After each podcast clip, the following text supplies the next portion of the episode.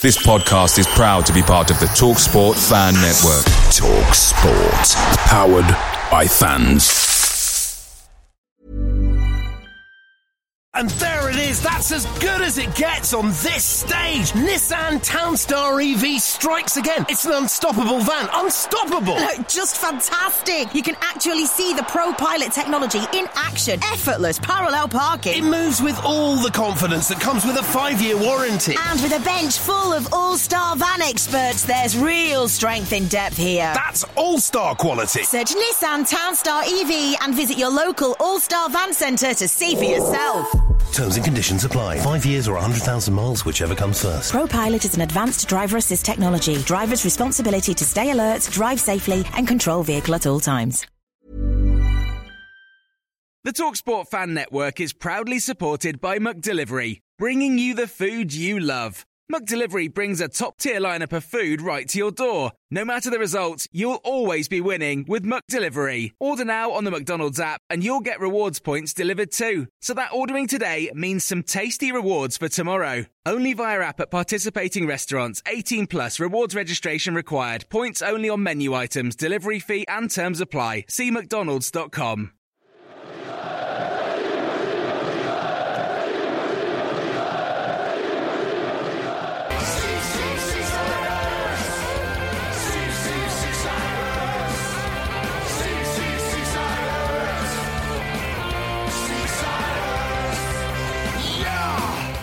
Sunday, the 1st of January 2023.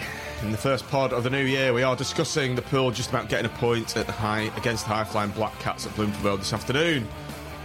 Result which extends our run without a win to nine games and four points from a possible 27, which sees further pressure mount on the league and Blackpool manager Michael Appleton. And I'm John Aspinall on the Teeshouse podcast, Match Reaction Show. Blackpool 1, Sunderland 1.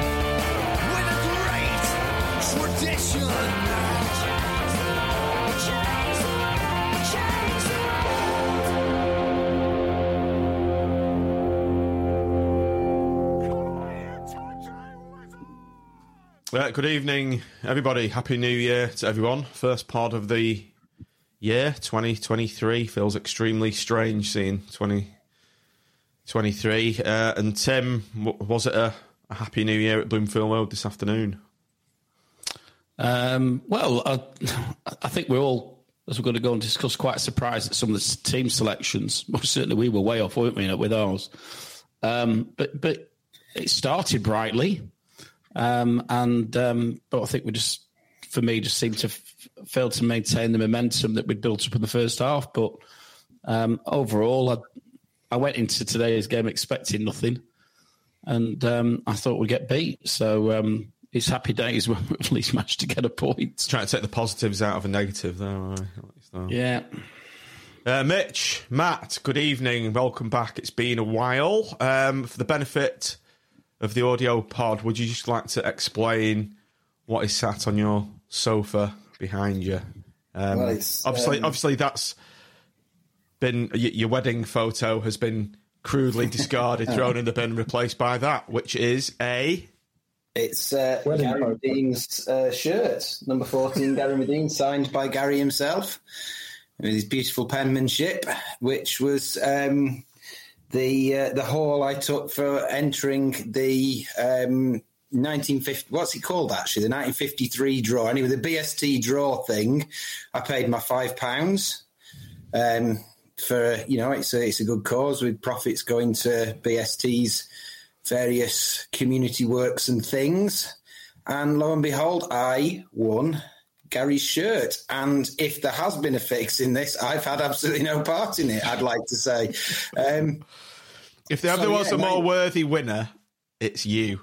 So it's um it's the tangerine and Gary gods combining and smiling down on you and um you couldn't make it up. There's about Dickensian tale. There's 150 people in that draw, if not 200. And uh, and your name, I was absolutely keeled over when uh, when your name got drawn out. Look, I couldn't I've, believe it. I've seen the video of the draw, and I mean, it all looks as if full FA rules have been followed. There's, yeah, it's, it's very. Yeah. You, you, there's no nothing dodgy goes on at BST. Is there? It's, everything's well above board. So I'm pretty sure it wasn't a fix. Unless uh, Tim, And, you had uh, some sort of just- just Ted to Bovis add- style secret compartment on the uh, on the lucky draw bag. Just to add, I think next week's the the next draw. So all uh, all um, podcast patrons and podcast listeners and viewers, get yourself signed up. And uh, I think there's another shirt in. Uh, There's a CJ shirt. Hamilton shirt in this That's one correct. and various cash prizes. So you've still got time. Pete, will you be entering for the glory of winning CJ Hamilton's match worn signed shirt? Um, I think money, money cannot have, buy uh, such a I, prize. I- I think I'd rather have a cash prize, to be fair. cash equivalent. No exchanges or refunds. 30p. Tenner. Says Come the on, same- tenner. Priceless, isn't it? Isn't it? Priceless. No exchanges or refunds. It says the actual same thing in the real CJ's contract. I actually selected CJ for the game the other day as well for the team. Uh, Pete, me and you did actually, but we got shot down, if you remember, didn't we? Yeah, we did. Made the goal, though, didn't he? based on based on the second half performance, uh, you were wrong. Based Uh, on the Tim, first half, Tim, but I think me and right. Pete, me and Pete said it. The Max may not have picked it up um, for the first half only. That's all we said. Ah, yeah, Yeah, yeah, we did. Yeah, prophetic, prophetic. You were, weren't you? Tactical As opposed to CJ's second half performance, which was pathetic. but we'll come to that. wasn't good. Uh, has everyone had a good New Year then? Did, did anyone go out and get pissed last night? Stayed in and got pissed. We had a party here, so um, uh, yeah, I'm a bit, I was a bit hungover this morning. Stone cold sober me. Not drunk at all. Impressive. Uh, I'm making up for it today though. Right, let's get on with the show. Um, Seaside Seven. Um, our resident wordsmith, Mister Mister Mitch Cook over there, has helped out with the Seaside Seven. Uh, the first of these uh, seven topics is the lineup. Um, seems like one big middle finger to the support. Grimmy dropped, and uh, Jerry Yates left out. The lineup was as follows: Maxwell, Connolly, Ekpiteta, Thornley, Husband, Patino, Carey, Poveda, Hamilton, Madine, and Lavery. Pete, obviously no CJ. Uh, sorry, CJ was in there, which we were trying to force through. I think we also wanted Carey in as well, didn't we? Which we were both overruled with. So good to see Appleton's listening to yeah, us. Exactly. Yeah. Yeah, I thought it. I thought when I saw when I saw the lineup come up, I thought it was four four two, and um, I spoke to Mitch on the off the you know on the group, and he said, "Oh no, it'll be four three three," and he was right. I couldn't believe it to be honest with you, but uh, it actually worked quite well in the first half, didn't it? Tim, um, it's a bit of a surprise to see Joey Yates dropped. I kind of wasn't that surprised really when I when I thought about it. I thought, oh, he has been running himself into the ground, and maybe a bit of a rest could do him Yeah. the world of good. I think I think you I think you always get um, uh, for, for for Jerry. I think you'll you'll always get commitment, but I think I've got to say I think he has been off off the boil, so to speak, o- over perhaps um, really since we come back from the World Cup break. I would say I think he's because he had a rich vein of form. Um, just before that, didn't he? Around the time the Preston game and uh, and Sheffield United uh, away, and and uh, scored some good goals, but he, they seem to have dried up, and um, he just doesn't seem to be carving out any chances for himself or for others. So um, perhaps um, I, I wasn't too surprised, uh, albeit I would probably have played him. But um, uh, yeah, I think uh, the one the one I was a bit more annoyed about was the first one on the team sheet, which um, Let's Mitch, let's let's switch over to Mitch quickly, and uh, he can give us his thoughts on that. Obviously, Tim's talking about Chris Maxwell coming back in for for Grimmy. Mitch, you've obviously been away the last couple of pods, so how do you feel about this? I think it's really, Yeah, well- it's really come to the fore now, hasn't it? This this issue. Yeah, we go we go round and round. I think everybody here all thinks Grimmy should play, um, and he obviously prefers Maxwell. And to be honest, I, I I I looked at the team and I thought, what the fuck's that? Like I didn't get it, and then I thought about it for a bit, like walked to the ground, thought about him a bit, and I thought, well, fair play to him because he's uh, how can I put it? I would rather he stick to his guns and do what he thinks he should do than come up with some kind of convoluted pathetic team selection to appease a group of supporters. Um, and I thought, well, that's a very attacking lineup. He's got as many attacking players on the on the pitch as he possibly can get into a lineup. Fair enough. And he obviously prefers Maxwell. I don't prefer Maxwell, but I'm not, you know, it is what it is. Um, and so actually I thought fair enough. And by the time the game started, I thought, well, this is it really. I mean, this is, this is, it's, it's a bit of a, a controversial lineup. He's done a few headline things and he's thrown a load of kids in and a load of attackers. We're either going to have to get at them or we're going to get absolutely battered. And either way, if we get at them, great, that'll be fun. And if we get absolutely battered, then that'll sort out the, you know, the, the sort of stasis we're in where it's, it's perpetually, you know, we keep, we keep perpetually playing, just well enough for you to think, yeah, well, okay, he'll carry on, um, and not actually winning games. So I thought, well, this is going to go one or two one or two ways. We're either going to score goals or we're going to get battered. And as it was, it was another one-one draw. So I was wrong. Mm. um, if you just look at the avert your eyes to the screen, gents, just for a second. There's a couple of uh, comments coming in regarding uh, Grimmy. One first from David Rose saying if I was Grimmy, I'd be handing a transfer request in in the morning. Uh, and also, Tim, uh, Matthew Warren is saying I think Jerry Yates will be sold. Um, I think we did hear rumours once about him going to Sunderland. Um, your thoughts on Grimmy and Jerry Yates being dropped? Yeah, um, well, I think obviously touched on Yates, not too surprised. Um, I, I, would actually, well, I will be quite surprised if Yates is still with us at the end of January. Um, I think obviously Sunderland have lost Simms. Uh, my Sunderland supporting mate also says that um, Stewart's likely to be sold, and Yates is one of the players he understands that they're looking at. Um, so, and listen, at the end of the day, if if you're going to double your salary, what was he Yates? You now 26, 27, 28 maybe. Um, at that stage of your career, then uh, you know, and he's given us three good years, I, and we get some money for him. Um, I, I, sort of get it. Um, what I don't get is is this uh, Maxwell Grimshaw scenario. I think uh, Appleton had pretty much put his cards on the table yesterday, hadn't he, when he uh, spoke uh, in very enthusiastic terms about Maxwell, um, which sort of put the writing on the wall, really. So actually, when I saw the team, I wasn't surprised because of what he said yesterday. Um, and I don't get it because we keep saying this that you know he's he's probably our most valuable asset is Grimshaw, and if as couple, you know, if I was him, I'd be putting a transfer request in. I'm thinking he don't he don't rate me. I'm gonna I'll go somewhere where I am, and there'll be nothing, and we won't get good money for him because he's not established, and he'll go somewhere get established and then go for ten million quid. And, and it completely books the trend of what we're meant to be trying to do, which is to nurture young players get two or three years out of them, sell them on, make a profit, rinse and repeat. It does, Tim, but I'm just in a mood to be devil's advocate tonight. Um, we slated him last week for not picking Dougall um, and for picking three kids in midfield.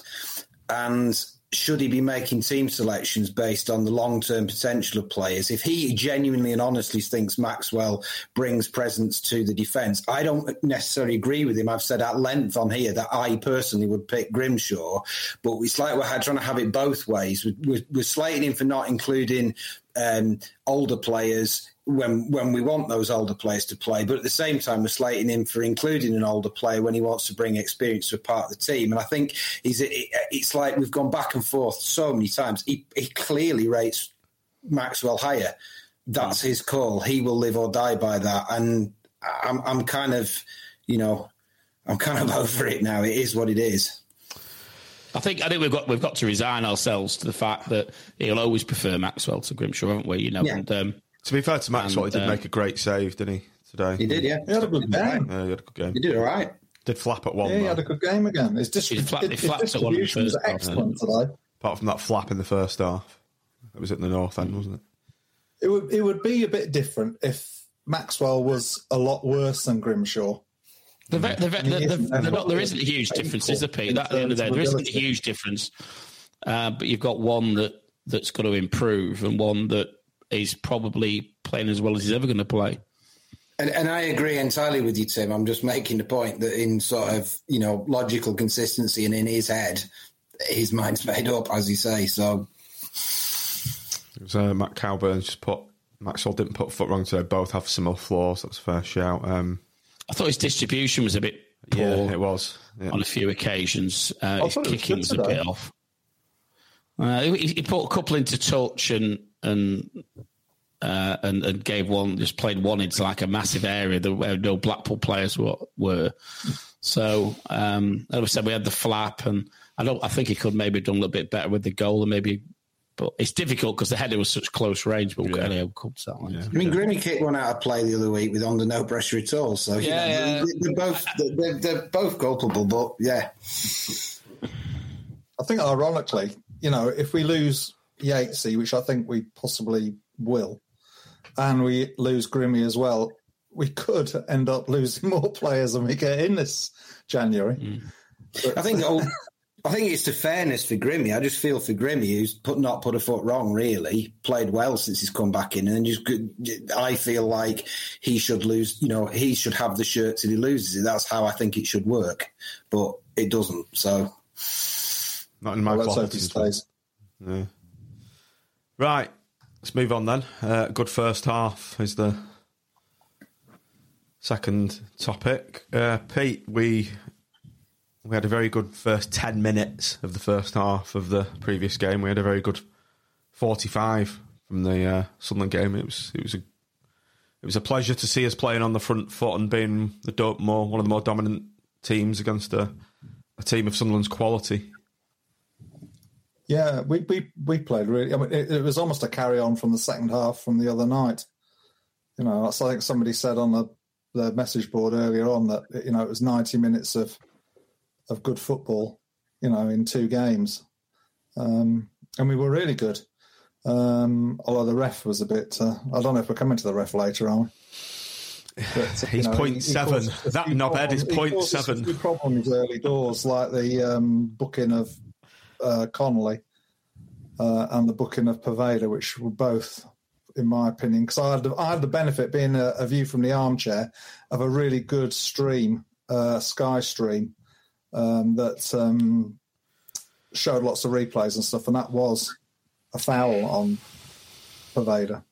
From obviously the, the the first challenge on Connolly was right in front of me. I thought it was a ridiculous yellow card.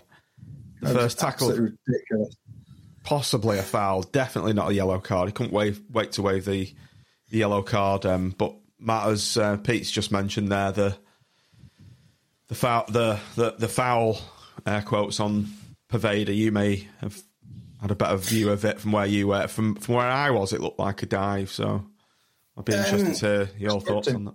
Well, before we get to the foul, let's just let's just have a, a moment on Poveda, who was absolutely sensational. I mean, the, the, there's a fella sits down the road from me, turned to me and went, "This this Pavido, where's he been? Where's he been?" Was it Peter Kay? It's a good question, isn't it? You know, Pavido. it's a good question. Um, I mean, he was just out of this world, and that run that, that ended with the, with with him being clipped.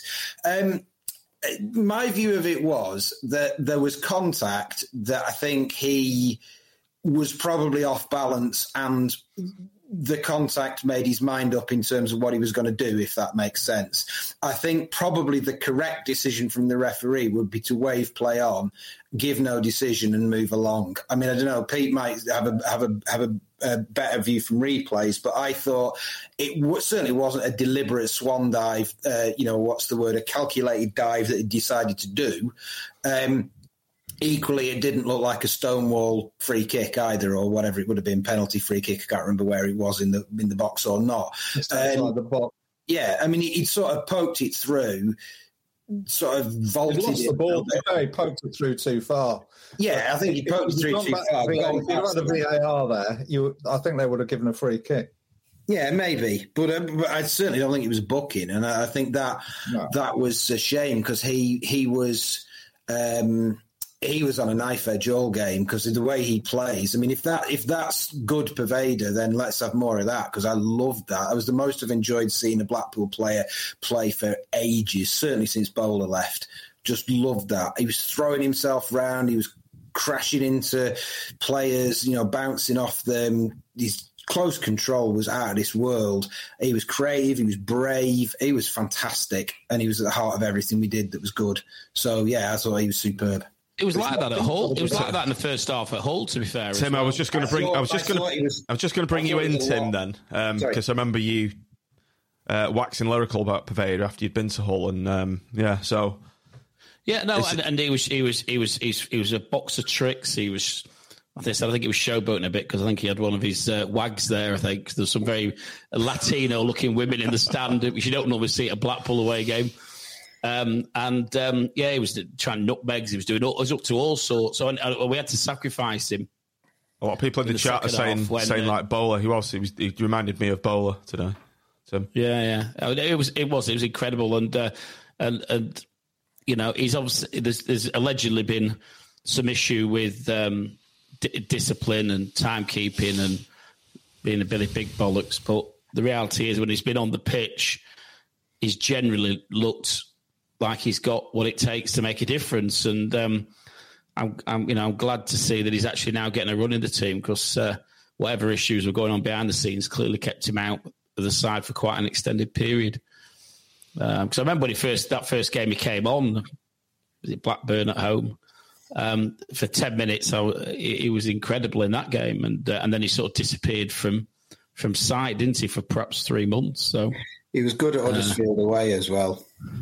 Yes, This is interesting from Stinger uh, in the Matthews Lounge after the game when Poveda got his man of the match award. He said he was just getting into it, and there was a lot more to come from him when he was in full flow. And I, I think that's the the kind of player that we were hoping we'd see. So if that's going to happen week in week out, we may just have a chance of staying up this season if he stays I injury think free. you've got to give Appleton. I think you've got to give Appleton some credit for putting him in that number ten position because it's just suited him perfectly. You know, I, I thought, oh, Poveda's a winger, uh, and that's where he's going to play. But you know, I didn't think about him playing there. And if you liken him to Bowler, Bowler wouldn't be anywhere near as strong in that position as he is out wide. So you know, he's. I think he's picked that up, and it's it's definitely worked. That's something that's really worked. Well, I was moaning pre-match that he won't play Carey in the ten, but there's not a chance in hell Carey could have done what he did. Um, you know, so why the hell's he not putting Carey in the ten? Poveda out wide. He's not getting the best out of this squad. Blah blah blah. You know, all of that, and and actually on that, I think he'd got it spot on, and it was it was brave again. You know, like I say, like I said at the beginning, the team says that's really brave. Okay, let's just move on to CJ in the first half. Um, there was a, another incident where he got poleaxed off for a, uh, I think it smashed into the new fancy get a free advertising kick. bus. He didn't even give a free kick. The And then he goes and books Connolly it about was two minutes. yeah, it was later. incredible, wasn't it? I was uh, apoplectic with rage at that. with both the last two home games, there's one thing that's really stood out to me is how many times, particularly when we are on the front foot, um, naturally because we're in possession, how many times the opposition do quite cynical fouls. And yes, we get the free kicks most of the time, but the yellows don't get dished at all. all through to, to the game. Uh, today, I thought Sunderland were repeatedly doing those little professional fouls, but there's no sanction. And yet, and yet, we're, you know, we're, we're probably, and I've said this a few times, we're probably a bit naive, or we're a bit more honest, if that's the right word. In the in the in that we when we foul, we, it's obvious we fouled, and and we tend to, you know, I think we were, I think you tweeted it yesterday, didn't you, John, or even earlier today. We're top of the yellow card league. Never, Seven. well, we're, we're we're absolutely romping the red Seven. card league. Um, I think the next next side's got three, which you know puts it into context. But we're top of the yellow cards as well. I think we're fifth. Well, before today, We're not top. 50. Yeah, we're up there. We're up there with yellow. I thought we were. We're up there. thing is, how can that O- O'Nien, who did that foul on uh, on CJ, how did he stay on? He was the dirtiest player on that pitch by a mile. O'Nien, He was lumping us. He was horrible. He should have been off the pitch way before. And the reality Um, is, Con- Connolly's probably oh. only made three fouls in the whole game, and he's got himself sent off. Um, and uh, you know, you could debate whether he deserved the yellows for each one of them, but th- there was probably two or three Sunderland players who were repeatedly fouling, and, and I said cynically, I think there was one when Poveda was going through, and they just just pulled him down and oh, they, cl- no, they, cl- they clattered him and didn't get a yellow. Yeah, yeah and then he then he he booked um oh the big Rochdale lad. What's his Beesley. name? Beesley. See that Beesley when he got yellowed? Yeah, just like, yeah. Poveda got nailed. Just a free kick, and uh, Beesley just stuck a foot out, ever so slightly clipped him. And he's like straight away with his yellow. So like, what's it all Did about? you see? Did you see that one? I don't know if you could have seen it from the north, but did you see that one where um, I can't remember what foul it was, but then he blew for a foul for us, and then he called our players over and gave us a lecture after he'd given them a foul. And um, it went on Gaz- for a while that as well, didn't it? yeah. well, he did, yeah. Because I, was quite close to Gaz had gone over to him to have a word. I could literally see him mouthing, "I'm refereeing this game, not you. Be quiet, or I'll book you too." And um, then he pulled um, Hubby over a bit later and said it almost exactly the same thing to him. I couldn't see his mouth that time, but he was pointing at him and he was pointing at himself. I'm the referee, and he was pointing at husband. You're not the referee, you know. Um, so we, we weren't even allowed to complain about it. I've got to get his name. Tim saw, uh, Tim Robinson. at the end as he's well. called he's called Tim. He's called Tim Tim. Tim Robinson. No, not a good association. Apparently, he's given the most yellow and red cards out in the championship this season as a ref. That's not surprising, Pete. Nice statistic though. Well done. It's weird, isn't it? Because the ref on Thursday wouldn't give a yellow card out for anything. No, it was great. Yeah. We need that uh, that uh, 60s mod referee, uh, Mr. Bond. He's my favourite ref. Cool name, cool haircut. Does a good job. Um, let's talk about Lavery's goal then. Someone. Cracker. Well, I mean, hitherto unforeseen, unseen levels of skill from CJ for that little through ball, um, absolutely beautiful. And Lavs took it on, and I thought, I, I, I thought, I, re- I really want Lavery to be good. I really, really want Lavery to be good because he's just so likable with his effort. And I thought, go on, go on, go on, and he rattled it into the bottom corner. It was an absolutely beautiful finish. It was, it was um, Lavery from that mad hot streak he had for you know, three months where he couldn't stop scoring. It was a terrific finish. Um, and then the fella next to me said, Are you sure CJ meant that through ball? Was he not just poking it forward for himself to run onto a Lavery to And I thought that might be a bit harsh. But um, I've, still not seen it. I've not watched the replays back to make a judgment. CJ probably gets more assists than anyone, even with the minutes he has on the pitch. Yeah. He does. He gets in some good position. He's very good at pulling the ball back, getting into the byline, pulling. Uh, He is. pulling him. Yeah, he's getting a bit of a bum deal, isn't he? Old CJ. Tim, you're very quiet on this. Uh, I didn't. I didn't notice. Yeah, I uh, mean, big. to, be, to be fair to him, he made me with words a little bit. I thought, to, well, the first half he did anyway, um, because um, you know, I, I, I, I don't like the lack of control and. Um, and, and for, so for me, I think as we, to be fair, we were we did say I thought he'd do better coming off the bench today, to, and he tends to have more of an impact when he comes on with slightly tired legs. Uh, but I've, it, I've got to say, in the first half, he he he he nearly convinced me to change my mind on it because I did. I thought he made a, a great contribution and and was proving a, a great outlet for us on on on, on the right hand side. So. Um, yeah, I mean, I think he did me in the past. I've got to say, and uh, and it, it was it was you know it was decisive, well weighted, and um, and finished with a plum by Lavery. Big Gaz was in space, unmarked as well. Which uh, don't know if you noticed that. I was thinking, oh, if he's got to score here. I haven't noticed. I don't spend the entire game watching Big Gaz. Sometimes I watch the ball. On, on the uh, very tin pot coaching journey that I am on, I get told to what just watch another player in the middle of a game, and it's quite interesting to do it. Just rather than following the ball time, watch a player. And I was watching uh, Gaz quite a lot today, and you know, he's a very unappreciated player, isn't he? No, he absolutely is, John. He absolutely is, but not. He's not, by he's not unappreciated on this pod. No. that in the top No, right no, corner, is he? Thank God Sean's not here anymore. Yeah, No, he, will be wanting to join now. He'll be going, oh, "Let me in, let me in. I like Madine now." Probably, best, probably best friends with him now, isn't he? Yeah, he is. Yeah. yeah, but he sucks up to him, doesn't he? Can I take your picture for the website, please, Do you Gary? Want a cup of tea, Gary? Do you want a little cup of tea to carry around in this video, Gary? I'll make you one. Like that. I always said you were great. When I gave you that six in my match report, it was really a nine. They printed it upside down. I hope you're watching. I hope he's watching. If I was if I was very sad and I didn't have a job, I'd maybe go through our back catalogue of content and snip out all the bits when he's when he's dug out big Gaz and then publish it online. Tag Sean in and say FAO Gary Email it Madine. Gary. Have you seen this? Email it to Gary, then we can go and visit Sean in hospital. Oh, come on, Gary's. Gazzy's love. Right, point three. Um, on the last pod, it was uh, entitled Switch. And, and then point three also has Sunderland's second half switch.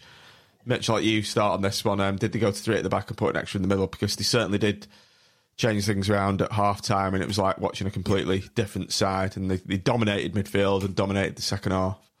I thought it was particularly um, evident when they'd made a sub on about 58 minutes. I, I don't know what exactly it was that they'd done. Um, and then thereafter, we, we had nothing. We had a little bit at the beginning of the second half. Um, I think there was a chance. I think Lavery went through again and squared it. Um, I think Yeah, that was before shit. they scored. Um, but then the, after they'd made that switch, it was just one way traffic. And I mean, it was it was absolutely obvious that we needed to do something about it. Um, whether it was you know pull pull, I'm not sure how useful pulling Poveda deep would have been, but um, we need to get another body in the middle and and probably Dougall on to to shore things up. Um, and I think it was that they switched to three at the back and put an extra man in midfield. But whatever it was that they did, we were we were we were gone at that point, and it was just a matter of time, wasn't it? Yeah, I mean, I think it- it's probably the most chalk and cheese performance from both teams that that you're going to see all season because we went from being pro- arguably good enough to have gone in with a two goal lead, mm-hmm. Um, and um, uh, to, to literally clinging on. I mean, I think uh, you know I, I turned around to one of the guys next to me after about seventy five minutes and said, "Take the draw." Uh, we both agreed because it was just uh, well, I, I don't, I don't recall us having a shot in the second half. They were that dominant. So obviously we had a few corners and a few blocks, but there was I don't recall a clear cut shot off on their keeper at all. We had we had one that I can remember. It was on the same move where um, it was almost a repeat move from the goal. Lavery was cutting in from the left, and he squared it. He went behind Gaz, um, out to the wing. They pulled it back to Carey, and then Carey hit it fairly tamely, and the keeper saved it fairly Ah, easily. yeah, yeah. that's the only one I can remember. Yeah, and uh, and you've got to say every credit to Sunderland for for recognising what they needed to do and and, and doing it and, and doing it so effectively as well.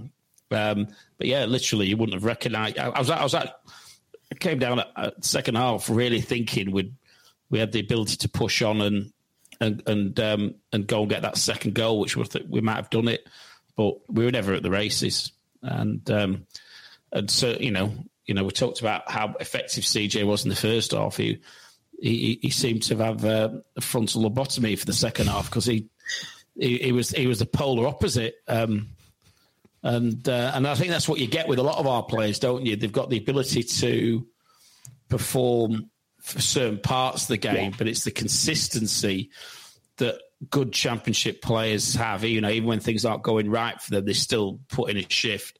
And and a few of ours just just dropped off.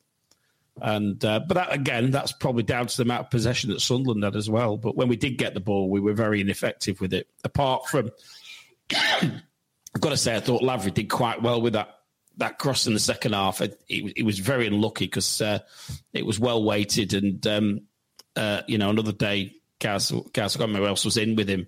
There was two Blackpool players in the middle, and uh, both of them, it was just it was a smidgen away from from being the perfect ball in. But the, it was it was one of the few highlights of what was otherwise a rather frustrating second period.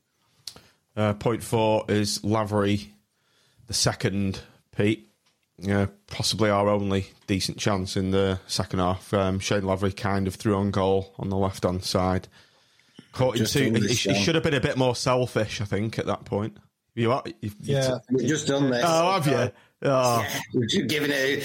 Tim's just launched into a very eloquent description of it. Yes. For the yeah, benefit of the audio pod, I just nipped downstairs to get my phone, so I've messed up. What did he say? Yeah. Oh, he God. said that Lavery was unlucky and that he that on another day it was a perfectly weighted ball. another day, Gaz and whoever else was in with him. That's you know, I was listening. Right, I'll I'll change this one quickly then, and let's move on to um, sloppy seconds. What is sloppy This is seconds? passing, isn't it? Which brings Yeah. me neatly to that. Well, if I jump in and segue onto what Tim just said there um, about the, the quality of the players, um, I had a little look at the stats for the game. Um, should we should we work out CJ's passing accuracy stats? Poor CJ. I always do this to him. I'm un- I'm aware of this. I always pick on CJ. What do you think his passing accuracy was today? He got an assist. He got an assist. I'd- yeah, I'd no, like- look, I'd like to know his, um, great going forward, and he impacted the game. I'm not denying that, but it's exactly what Tim said about the two sides of the players, and you know the pressure in the second half. He, his passing accuracy was 35%. He relentlessly gave the ball away in the second half.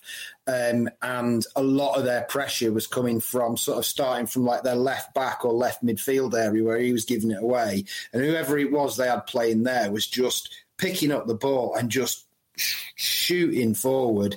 And we just couldn't retain possession. And I think, I think, um, looking at the stats, CJ was the worst with about 35, and then there was loads of players on sort of 60 ish. Um, um, I think I can't remember who was highest. Somebody was up with about, I think Patino was up with about 70 odd, but loads of players on 60 ish, um, which suggests we're giving the ball away a lot, or, or you know, 40% of the passes are misplaced. With CJ, for me, it wasn't the, the misplaced passes, it was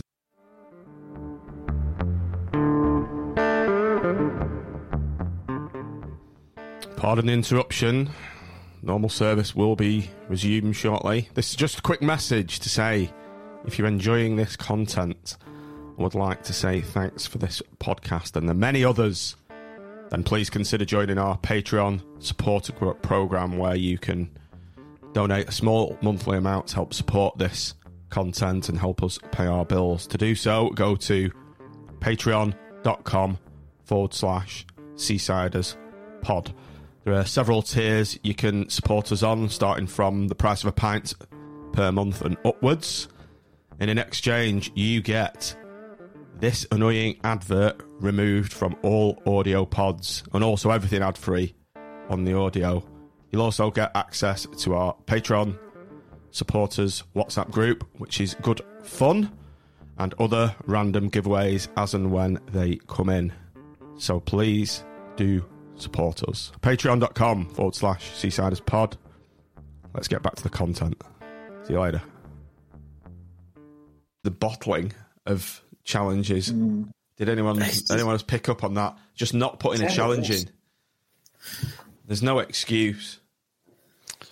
Uh, well, I think I think we, we, we saw we saw the the side of him in the second half, which is the reason why I wouldn't start him in the first place. Yeah. And I said he did he did um, he maybe eat the words to a degree based on his prefer, first half performance, but if he's if the if the passing accuracy is thirty five percent over the whole game, that would suggest that his second half passing accuracy was a lot lower than thirty five percent as well. There was one where he he was he had his back to the goal and he, he, he tried to play it back to Connolly and just gave it straight to one of their players who, who was quite unlucky, I think, with the with the move that developed from it. And I, we can't afford it. We Can't afford it this level um, for for me. So yeah, I think it's sort of. Uh, I think he should have got hooked earlier. I think, and if, if I'm going to be critical here of Appleton, it is that he didn't see what what was happening earlier. Oh, Tim, Tim, and- Tim, and- don't, don't, don't, don't jump the gun. Look at Oh, number six, can- Taylor's dummy. Looked at, looked at the uh, at the uh, Google list. Yes. Don't jump that gun. uh, yes, Andy M. We've had sloppy seconds and frontal lobotomies. What a great New Year's Day. We've got a uh, Taylor's dummy to come next, Andy, so brace yourself. Uh, If we could, if I could try and make up for, for yet again, I always slate CJ. Always, const- that's all I ever do on the podcast when he plays. If I could, if I could slightly try and um, compensate for that, one thing he was pretty good today was it was in the air.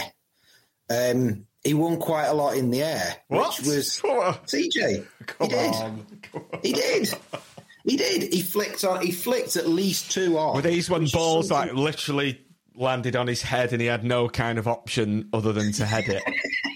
No, no, no, no, no, no. He did. He did. And he does have that that sort of um slight he's he's quite tall for a winger and he I could you know, he's sort of got a little bit of of um he's got a little bit of the centre forward about him, if that makes sense. Da- which- Daz is sticking up for him. He's come back from a broken foot, Hands careful. yeah. When was that? That was when That was David ages broken ago. foot. That was ages last season, wasn't it? Daz, you're not the uh, the Mackenzie Estates, isn't the sponsor of CJ Hamilton by any chance, is it? now let's move on. It was diff- it was difficult. like, No, no, 'cause it was right, come on. We're done with CJ. We're done with CJ. All He's made a goal. Let's leave him alone. Yeah. Let's move on to Sunderland onslaught. Um, they've obviously hit the bar twice. Mad Scramble stayed out. Marva's goalie twice. Maxwell's made that brilliant save. Um, they really turned the screw in the second half. Tim, um, they were they were a very good team actually, and Yeah, I think I saw a stat on um, it's an AVFTT, so I've got to qualify it, but that's why I saw it. But they had 18 shots to our six, I think, was the, the stat that I read. And that that probably felt about right. I think um, on in most oh the XG. 2.81 to our 0.55, and they've had two thirds of the ball. 18 shots it to was- our six. It did feel like the um, you know the proverbial Alamo, didn't it? It was just one way traffic, and to me, it just seemed um, a match. And there it is. That's as good as it gets on this stage. Nissan Townstar EV strikes again. It's an unstoppable van. Unstoppable. Look, Just fantastic! You can actually see the Pro Pilot technology in action. Effortless parallel parking. It moves with all the confidence that comes with a five-year warranty. And with a bench full of all star van experts, there's real strength in depth here. That's all-star quality. Search Nissan Townstar EV and visit your local All Star Van Centre to see for yourself. Terms and conditions apply. Five years or 100,000 miles, whichever comes first. ProPilot is an advanced driver assist technology. Driver's responsibility to stay alert, drive safely, and control vehicle at all times. Picture the scene. All of your mates around, you've got your McNugget share boxes ready to go. Partner this with your team playing champagne football. Perfect. Order McDelivery now on the McDonald's app. There's nothing quite like a McDelivery. At participating restaurants, 18 plus serving times, delivery fee and terms apply. See mcdonalds.com. of time before they got the winner. I, I, I, actually turned me back on on the play a couple of times because I couldn't watch it because I thought it's going in, it's going in. I've, I've, I've got you know got very negative thoughts at this stage as to what the outcome would be, and um, which would have been a very frustrating after what had been an excellent first half. Maybe you should have a frontal lobotomy, Tim, and you wouldn't have had to uh, put yourself through Yeah, it. well, I, I, fe- I felt like one at certain points in that second half. I've got to say. There was that one. I think probably about five of their efforts came in one move. There's that one where it just it was just under the crossbar and it wouldn't go out. Yeah. And I think Marvin headed it off the line twice. He certainly did once, and he just kept coming back. That was that was horrendous. Which moves us. I think we can. Uh, uh, the one positive from that that onslaught is that I, you've got to give every credit to the def- defence today. Mm. They were excellent. The defence we selected, of course. That's right, Pete. Yep. So we're taking the credit for that. I thought I thought Thorniley and Marv had really good games in the centre today. Yeah. I know um, Thorniley's not a, the quickest player in the world, but he uh, he was outstanding today. He was on Stewart as well a lot of the time, wasn't he? But I mean, Yeah. Stewart was working across the line, but I mean, it's not easy for him because he's not the biggest centre half either. Stewart's not uh, Their, both their, giraffe, both isn't wingers were giving our fullbacks a torrid time, weren't they? They were, They were. both inverted apparently as well. Yeah. Both cutting inside, going outside. So yeah, we did we did well to survive the onslaught, but should have lost the game really. Um, which moves us nicely on. Um, let's pick this comment that I've just seen. Where was it? It was relevant to the to the next point. Uh, can't find it. Anyway, let's move on then. Taylor's dummy. Now, what I mean by this is that's what Michael Appleton was for me in that second half. We were completely overrunning midfield. Um, they were just cutting through us like a knife through, but constantly, and you could kind of see it from 50 minutes. And I was saying to all the people around me, he's got to, he's got to change something. Dougall has to come on. We've got to match them up in midfield, and he's just stood there, just motionless. No, I just can't. I, I want to go run on the pitch and shake him, say, "Do something." Do, do you think? I mean, earlier on in the season, we praised him quite a bit for, for making effective changes at a relatively early stage of the game. And I, I know I sort of started to launch into this one uh, under the other section, but you know, it, the writing was on the wall probably for ten minutes before they scored. If, I, if, I, if I, can't quite, I haven't quite got the timings of their goal.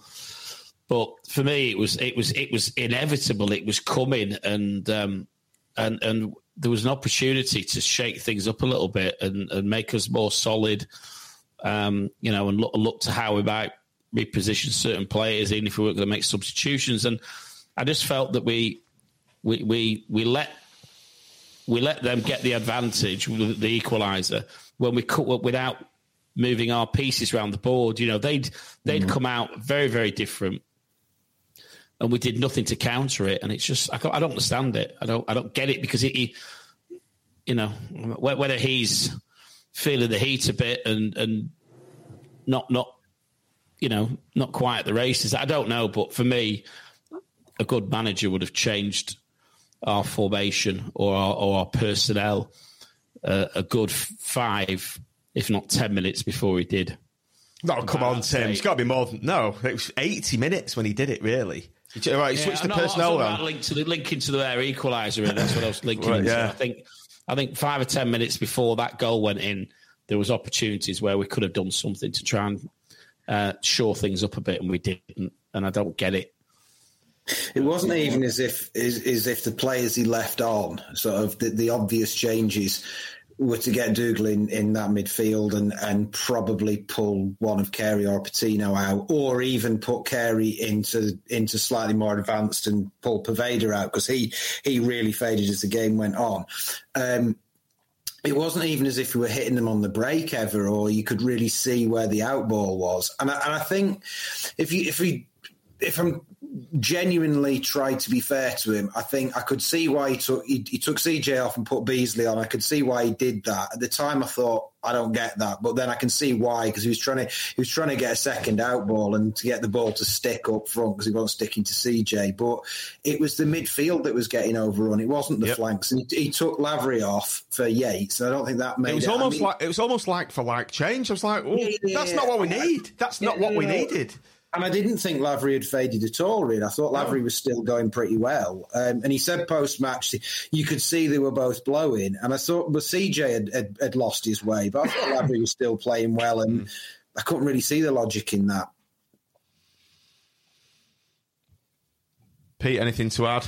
Taylor's dummy. Um, I, I thought Poveda was really struggling after about 60 minutes, fitness wise, not struggling, you know, but other than that. And I, I, I thought he's got to take him off because he's on a yellow as well and he's going to end up getting bloody sent off and uh, and do it that way. Like, like Well, well, he um, went over his ankle. If you, he, he went over his. I think it was. He went over his ankle. he did. I thought it was going to go off properly off. I, I know, and, and, and to me, we we we'd said in, in uh, within our group, you know, two minutes and he'll be off.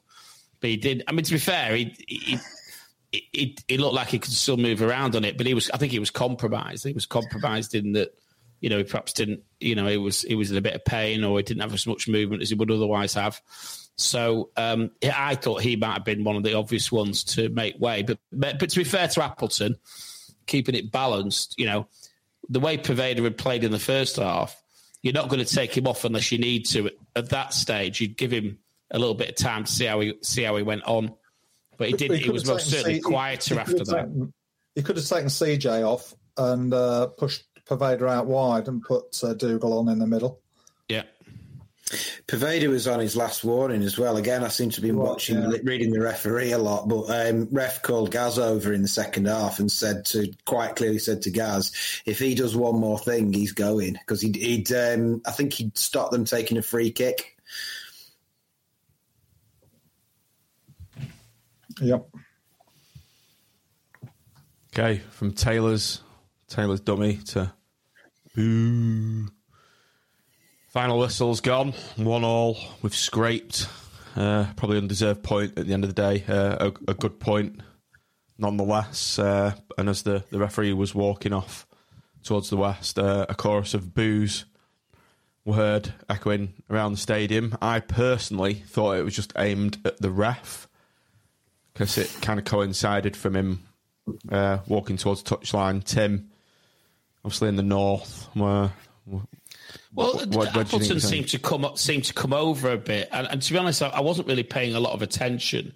And then I also heard this, but the boos were coming from the north. Now, for me, if it were the referee, it'd probably be more the west, wouldn't it? Um, but uh, I, I, said to somebody, "What? Why are they booing?" And, and the the people who, who, had, who, had, their eyes on the pitch at the time said it was because Appleton started to come over. So that that that was the impression I left with that, that they were booing Appleton, and, and, then it comes back to what we'd said on the last pod, isn't it? Which is, you know, he's damned if he does, he damned, he's damned if he doesn't. But I suppose what it does reinforce is that we've got a, a fracture within the club between manager and fans for the most part um, that's going to be very difficult to reconcile moving forward. And and the difficulty for the board is going to be, you know, do we stick with what we've got? Obviously, we're, we're now into the transfer window. We've got some new players coming in, or new players available. Most certainly, it's quite opportune that.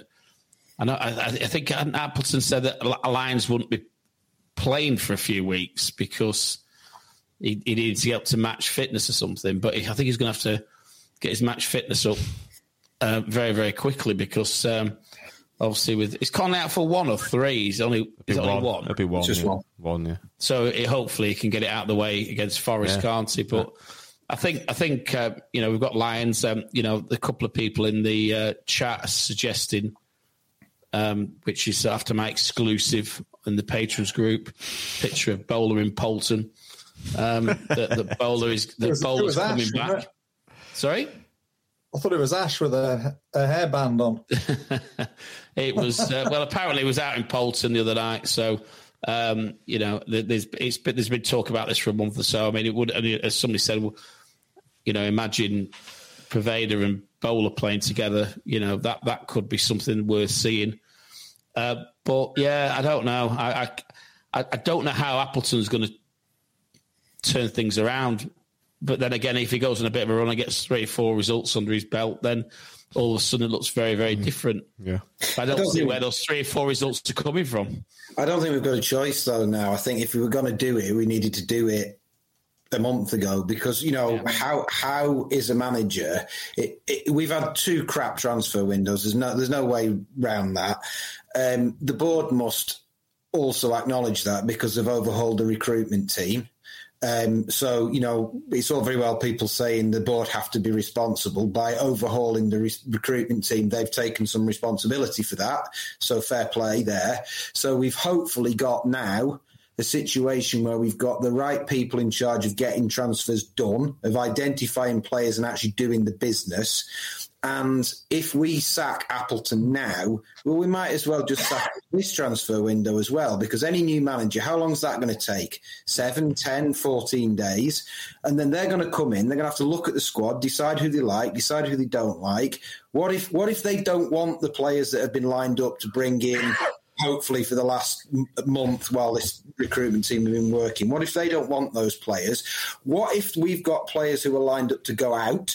And what if they want to keep those players? So how does how do we balance the budget that we've set and work all these transfer windows out? We, we are to utter the immortal words once again. We're stuck with him because it's too late now.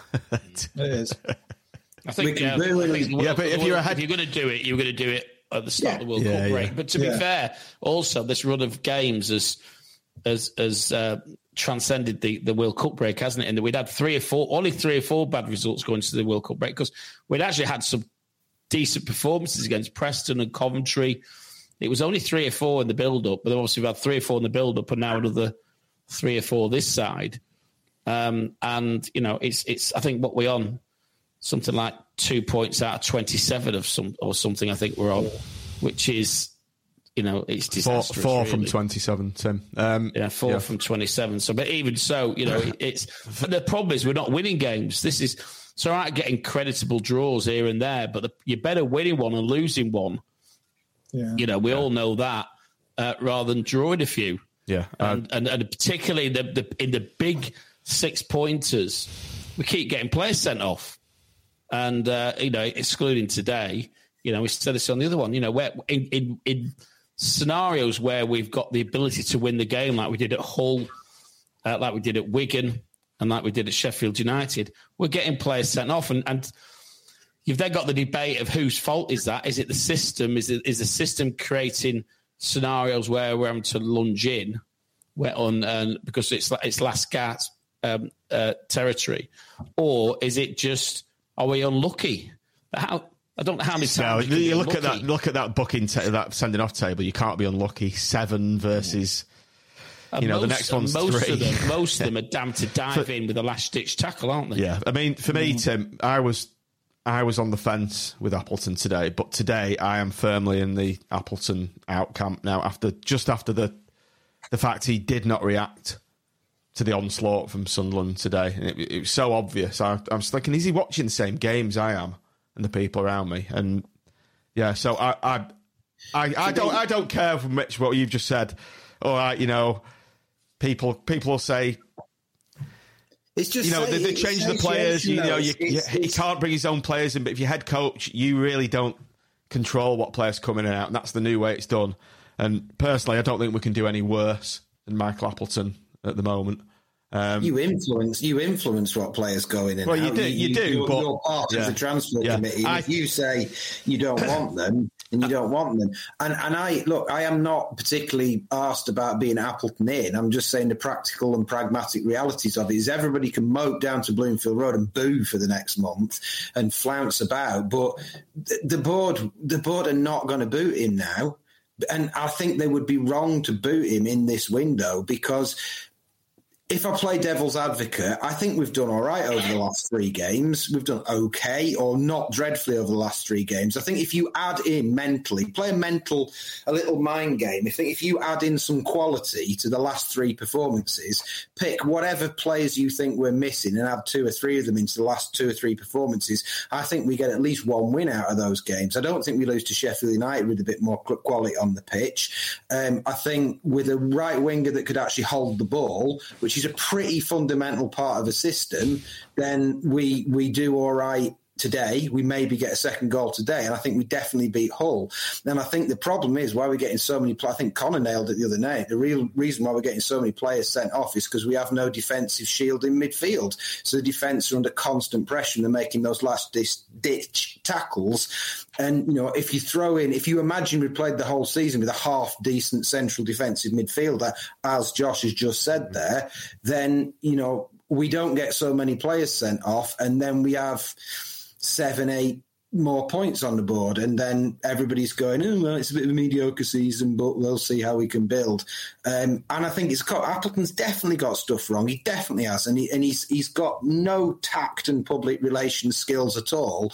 But on the other hand, I still think we're better off sticking with well i still think at this point the board will definitely stick with what they've got and where we're at and what we've done up till this point and i think at this point they're probably right to do so Okay, let's get a different perspective on it. Andy's uh, Andy Grass has been sat in the chat waiting for us. Um, new segment on the show. We've got our obviously our patrons WhatsApp group.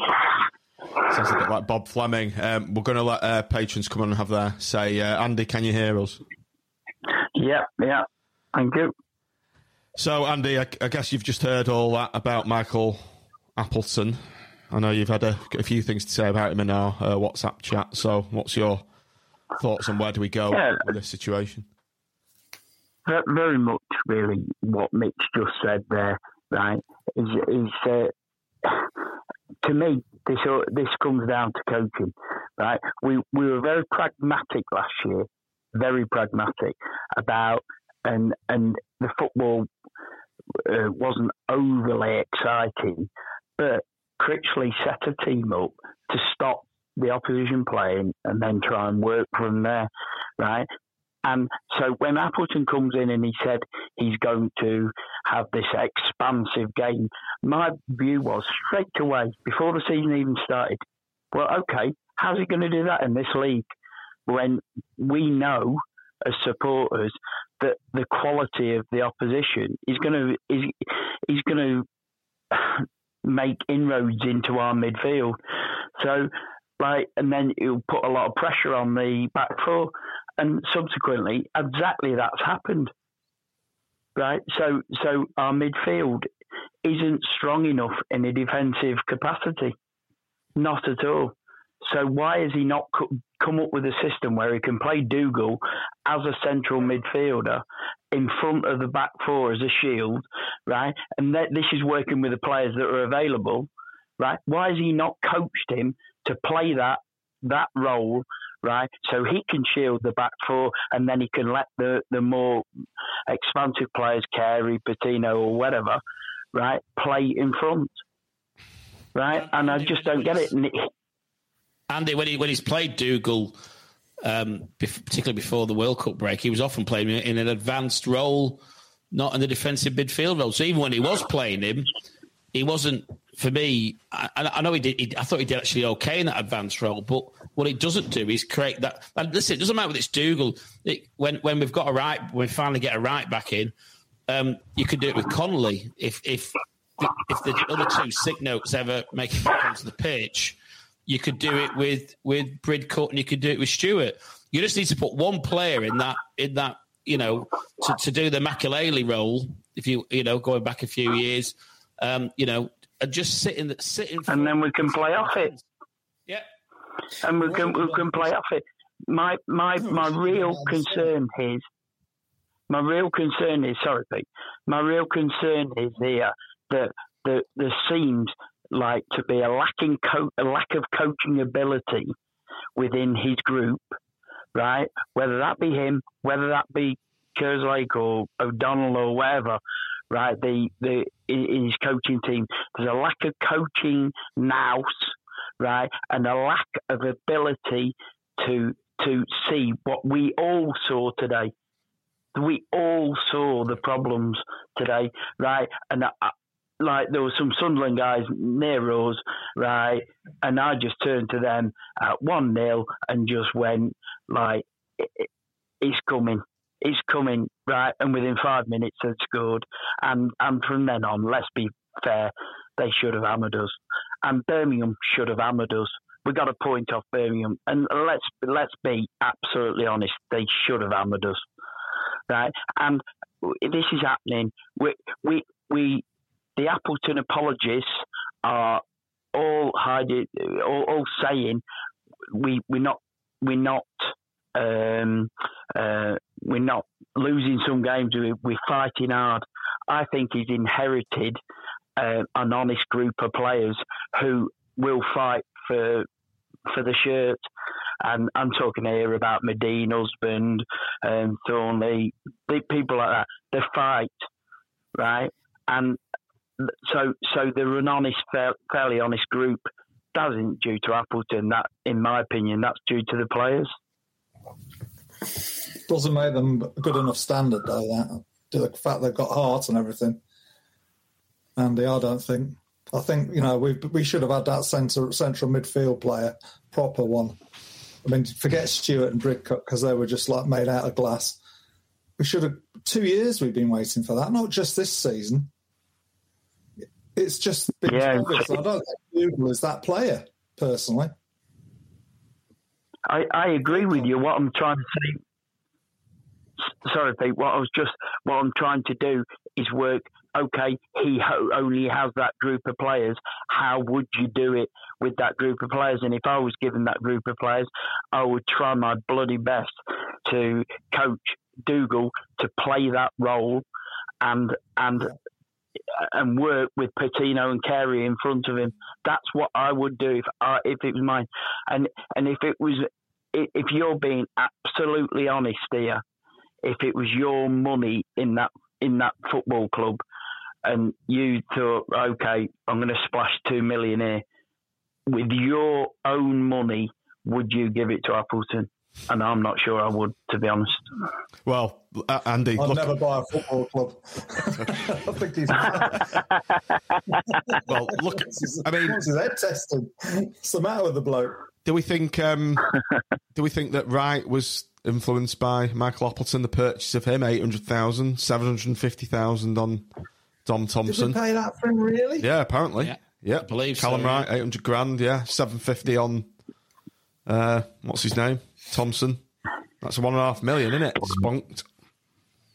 It was uh, Boris. Well, I, I'm, I, I'm, you know, I, I'm astounded at that really. And yes, I've heard the same, the same figures being bandied around, but I'm, I'm, I'm absolutely astounded when we all have watched and we all know what we really needed.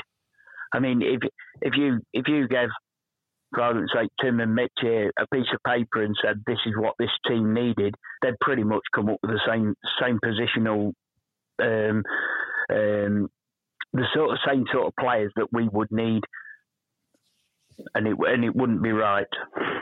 It's experience that this this group needed at the, at that time. And we've lost that, of course. I think, I think the, the, the loss of Keogh is is is.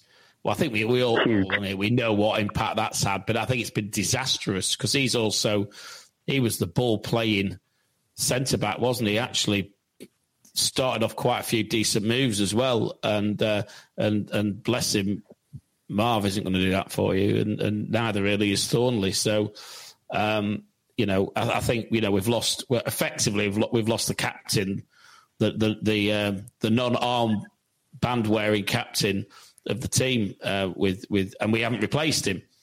And uh, you don't, you might not replace him in the centre back. You might replace him in midfield, but you need, you know, a few years ago we had, you know, Spearing. You know, I was a bit bit of a mixed bag for me, but he was a captain, and Keogh was, and we need we need that leader on the pitch, and I don't think we've actually really got them.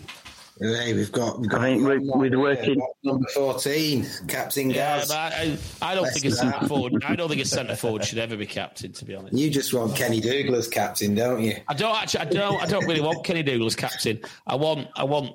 You know. I want somebody who's who's really going to talk to the other players. I'm. I'm certain that Keogh um, marshalled that defence. You know, um, and uh, and and Spearing used to do it. And you see, you know, this. You know, when, when we go back and I go slightly off off Blackpool, but in the World Cup, the reason Henderson played as much football as he did was how much talking he did to other players on the pitch uh, during during during games, and, and that's what we're missing out for me. I think. I think you know. I think Hobby does a not bad job um, at, at doing it at the back, and I think Madine does a not bad job at doing it in the forward line. But I don't think either of them are the solution of being the captain.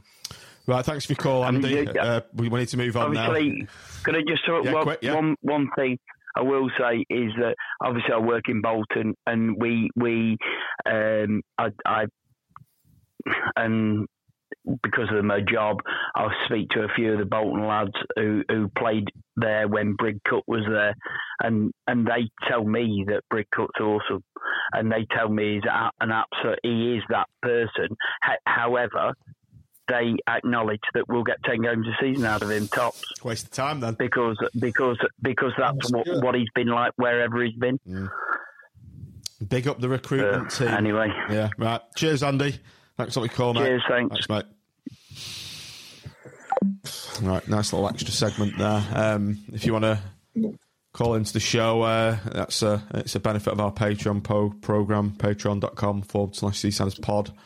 If you want to sign up, three and a half, three pound fifty a month, uh, you get uh, everything released early and extra other bits and pieces like that. Thanks for calling anyway, Andy. Right, let's move on to player ratings. Uh, player ratings. Let's get the, the graphic back up. Let's get us on the side. Um, start with you, Mitch. Chris Maxwell. That's got it. Uh, yeah, we didn't do anything horrendously wrong. He, he flapped at one first half, and second half he had one where he didn't. He came out for one, but he hadn't called for it and caused a bit of confusion. But actually, uh, other than that, he was all right. Seven. Fair. Yeah. Tim, Callum Connolly. Bit harsh. Are you- you- Two red cards. Yeah, I mean, you've got to look at. I mean, maybe the second one was a yellow, the first one wasn't. Um, He was a bit sloppy in possession today. He's one of the sloppy He had second. that foul throw as well. Oh yeah. Even the North was singing, "What the effing hell was that?" It made me laugh because on the last pod, because I, li- I listened to the, the last pod on audio um, driving over, and at one point everybody agreed that Callum Connolly, and I quote, never does anything wrong. It slipped out of his hands, to be fair. I know. I I don't know whether it did. I, think he he just had an have. aberration. To be honest, it was. I'd like to think it did. no, Even it it- didn't. well, just, I think it's just lost the plot. Um, uh, six plus. Yeah, that's fair. Um, Big Marv Pete. Almost again. getting, almost getting back Um, to his best. He had a good game today. He had a really good game, and he did the other night as well, which is great. That's a real positive for me. Uh, so again, I gave him eight the other night, and I'm going to give him eight again. So I thought he was really, you know, all over it today, and uh, did really well. Looked Uh, good. Judd back in. Uh, Mitch, you probably didn't hear it when he was clattered off the ball uh, in front of the North. Tim, you might have heard it. It's like a big. He got clattered. No pen, obviously, but um, yeah, he was pretty solid, wasn't he, Mitch? Yeah, Judd did well. Seven plus. Fairs. Jimmy Husband, Tim. Um, solid, I thought. You know, without being uh, exceptional. Um, I thought. I, th- I think. I think it's a. Fair, point- I think Pete made the point, didn't he? In the in the, the pod, I thought the back four uh, really stood up in that onslaught, and it, it must have been. Um, you know, they had, to, they had to be switched on at all times. Sometimes it was desperate. Sometimes it was just boot it out. But between the four of them, and he, you know, he's between him and Connolly, I think in particular, that you know they are they, they make a very effective defensive um, fullback pairing. Uh, so I'm going to go um, seven plus. Fairs. Right, Pete, this is going to be an interesting one. Charlie Patino, who I wanted dropped for this game. I think he should have been dropped. Um, what did you think? Well, he hasn't been very good, has he? Just No. recently. Uh, Emperor's New the start- Clothes, I once uh, described him as and came in for a bit of stick. very early in the game, he put an awful pass straight to their one of their one of their players out of defence, and they they they could have done a lot better with it. And I thought, oh, here we go, it's going to be off. But as soon as he did that, he changed completely, and I thought he had quite a good game. Um, he got stuck in. Uh, he was here, there, and everywhere. He looked absolutely knackered when he came off, but I actually thought he did okay today. He put some lovely balls in and you know some decent passes. Although he, he obviously wasn't great in the second half because we just never got going. But he defended all right, and he was sort of battling away. So I thought he did all right. So I, I'll probably give him a seven. Yeah. He got very muddy as well. Did they have to notice that? but you'd have seen that because you're obviously in Gary's pocket, aren't you? So you're closer to it than I am. I thought something's a bit uh, generous, but what do I know? Do you think so, John? Why is that? I don't know. I'm just, I'm just not feeling Go him at the moment. it. Patino. I don't think he does does enough. Uh, there was Just a comment float- he just floats around the pitch for me. There was a comment before, John, which I think sums it up. I can't remember who said it, but he said, Patino, what is he? Mm. And I think that's a fair question about what is he? Yeah. Because he's not a number 10. No, way. Not number six. Is he an eight? Is he a box to box eight? You know, not sure. Is he a six? No. No, I'm not sure. What what what exactly is he? And I think that's fair. Floats he's around. A very, yeah. He's a very talented footballer, and I really like the work he puts in. He, you know, he, he put some good tackles in today. He's got a great character. He's very likable. But what actually is he? I think that's fair. Yeah, yeah, totally. Sonny Carey, Tim. Um, I, I, I thought he did okay. Um, I, am sort of on the fence with him a bit today, and I, I like him as a player, and um, I just um, I don't think he affected the game. Sorry, what we're laughing at. Uh, Rich Henshaw, Patino's the new Kaikai, the next Kaikai. Um, so, yeah, but it's difficult because you know him, him and Patino were, uh, uh, you know, we've had this discussion before. You know, I think they would play a lot better with with somebody anchoring behind them. Um, this team is so, crying out for Tim, isn't it? This team's yeah, crying out. Plus. Yeah, yeah, six plus. We need this Makelele. We need this happy shopper Makelele. We need an Andy Morrison. Yeah, Crunch. we do. Oh, Oh, yeah. yeah. yeah, we do. Yeah, that'd be great, wouldn't it? Yeah.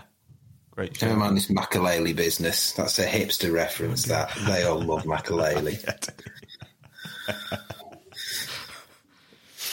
Preaching to the converted here, Mitch. I'm all over Andy Morrison as well. Uh, did you see um, AC scored the other night? Just as a quick aside, Andy Carroll, he bagged. Anyway, didn't. let's not let's not go on about that. Yeah, he bagged. it. Uh, right, who are we on next? Ian, uh, Ian Poveda, Jan Poveda. I've lost my order. I think we, I think you missed Mitch out a couple of times. No, Sorry. it's just on. Uh, it's just on Sonny. I think it's you, Tim. No, I Tim's just- just done I something. just- Right, Pete, it's you, Pete. Oh, then it must be Mitch then. I'll do Poveda, right. I'll change the order. great. There we go. I'll do Poveda. Poveda was great. Thought it was one of the. I said before, I'm just repeating myself. That was the most fun I've had watching a Blackpool player for God knows how Since long. Since Josh Really Bowler good. left. Well, yeah, and actually, but up the middle, there's something even more rawly thrilling about watching a player do that right down the middle of the pitch because you kind of expect a wide player to to take his man on, and and Poveda was taking it in, and some of the holes he got out of were just absurd. It was like watching someone, I don't know, like undoing a big load of wool that had got all tangled up, and then it sort of comes out in a straight line. It Or, or Christmas Christmas lights, Mitch. Better analogy, topical analogy. Like undoing Yeah, a load of Christmas lights, in a box. Yeah, and it was scintillating, and I thought there was a load. You know, I thought I've been critical of him um, on some of his cameos by some. He just gets the ball and cuts inside and runs into a tackle every time, and he was the exact opposite this today. I thought he's he's. He got a good balance of when to when to um, when to give the ball. You know, he'd go on a run past three people, and quite often he'd then lay it off or lay it outside. He probably could have got a couple of shots off and, and maybe had that one extra touch. But I thought he was absolutely terrific, and I thought he really drove us forward for 45 minutes and and brought you know when you've got a player like that in the team, it encourages everybody else to go forward as well. There was none of this faffing around. Let's take two touches, pass it back, knock it back to. Knock it back to Charlie Patino, who's playing centre back for no apparent reason. So he'll knock it out wide to Jimmy, and Jimmy has a look and knock it back to Charlie. Let's go back to Maxwell business. It was get the ball, head down, attack, fantastic. Nine nine for him. Shame he's not our player. It is really, isn't it? Yeah, if it, to be honest, if, he, Yeah. if he'd done the same in the second half, it was a ten. Oh yeah, First yeah. half was a ten, Yeah. wasn't it? yeah. It was Yeah. it was absolutely wonderful. You know when um, you're playing, is it Monopoly? When you get a chance card and it and it's like go back, go straight to jail, do not pass go, uh, do not collect two hundred pounds, um, straight to jail. It's, it's kind of like that with Poveda. You're doing well, and all of a sudden, at the end of the season, he just goes back, and you're back to square Yeah. one again, aren't you? Mark, Marcus is asking why don't we throw 800 grand at Leeds? A, I don't think they'd sell him for 800 grand. But secondly, um, if, if what we hear about his wages is right, um, is completely off the scale as to as regards what we can we can afford. Particularly after that car we saw him getting into, Tim, outside the West with uh, several of his entourage in there. That car He's got a Rolls Royce apparently as well, hasn't he? Yeah. He was turning up to that in training. Anyway, one swallow doesn't make a one swallow doesn't make a summer. It's only one game. Let's not big him up too much. Uh, Chris Hamilton, Tim, or was it Pete? Pete, that's me this time. Chris Hamilton. Uh, well, yeah, well, old, old CJ turns up in his uh, N-Reg Nova, doesn't he? Um, I think going on what we how you did um, um, Jan Poveda, I think you've got to do it on two halves. So I would have given him. He had a really good first half, probably Shit a seven plus, and then had something like a four in the second half. That's so I six think then. Probably a, a six, I think. Yeah, Yeah. I think four is generous for the second half. yeah. Right, Tim, I'd give- you've got big Gaz. Big, big Gaz do, does what Big Gaz does, doesn't he? I, I, I thought, I thought, particularly the first half, him and uh, Poveda were working really well together, and also Poveda was playing around him, and and Gaz was acting as the the battering ram, and and and and, and playing some one twos with him, and it was it was it was good to watch. Um, don't think he was as effective in the second half. Um, I did wonder whether he might have been the one to make way. I think though um, and I can understand it. I think Appleton likes to keep him on for obviously when the corners are coming in. He's our most effective defender in those corner situations. Uh, probably a seven plus. Fair enough. Uh, and finally, Mitch, uh, Shayne Lavery. Yeah, I thought Labs did really well. Um, you know, I thought it was a big sort of challenge for him coming in to replace Jerry. It was a, sort of, it could have gone very badly wrong because you know Jerry's probably maybe not the fan favourite, but certainly one of the fan favourites, and um, he took his chance with both hands. He took his goal very well. Um, his work on the wing was competent. He's not a winger, is he? Really, but it was competent enough. Um, he he beat a couple of players. He had that nice moment second half. There was some really nice bits of professional play where he won a throw in or won a corner or won a free kick in a in an in, sort of an intelligent way. And I also like the fact there was one where he charged a shot down and it almost made something for us. I can't remember what happened from it. Uh, I thought he was back back to something like the the sort of really busy waspish Shayne Lavery that we like to see. So I'm going to give Lavs an eight. Waspish. I like that one. Yeah. Waspish. right. Um, I think I think we'll call it a day there, gents, because I'm going to watch the darts. I think uh, MVG's in action, isn't he? No one else love the darts. Unlike me. Harris, not I love the darts. Left us. I love the darts, and it's an hour and twenty, so I'm going to go. Um, still playing. Shit. Crafty Cockney is no more, unfortunately. Right, everybody. Uh, thanks for I used to love joining. when that mad Geordie commentator was on it. He used, Oh, was it Sid Waddell. Liddell? Yeah, yeah. he was amazing. I used to just watch it just for him. Yeah. R.I.P. and Jim Bowen. Uh, right, gents, thanks for your cover. Thanks for your um, company this evening. Thanks, it's guys. been a pleasure as ever. Um, do like and subscribe to the video if you're watching on YouTube. Um, and we'll be coming back to you after the Nottingham Forest game in the FA Cup. All I said is thanks for watching. Thanks for downloading. And up the pool. Up the pool. Happy out.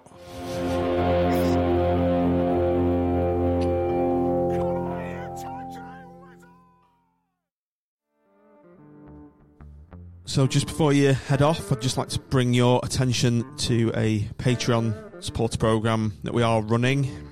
This enables you to just contribute a small monthly amount to help support our show and support our content. So, head over to patreon.com forward slash seasiders pod, you'll find details of how to sign up. It's about £3.50 per month.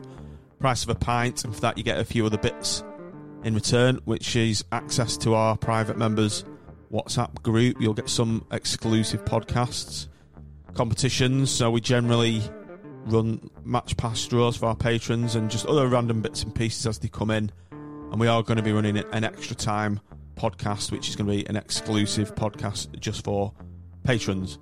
So if you want to sign up, patreon.com forward slash seasiders pod. It'd be great to have you on board. Thanks for listening.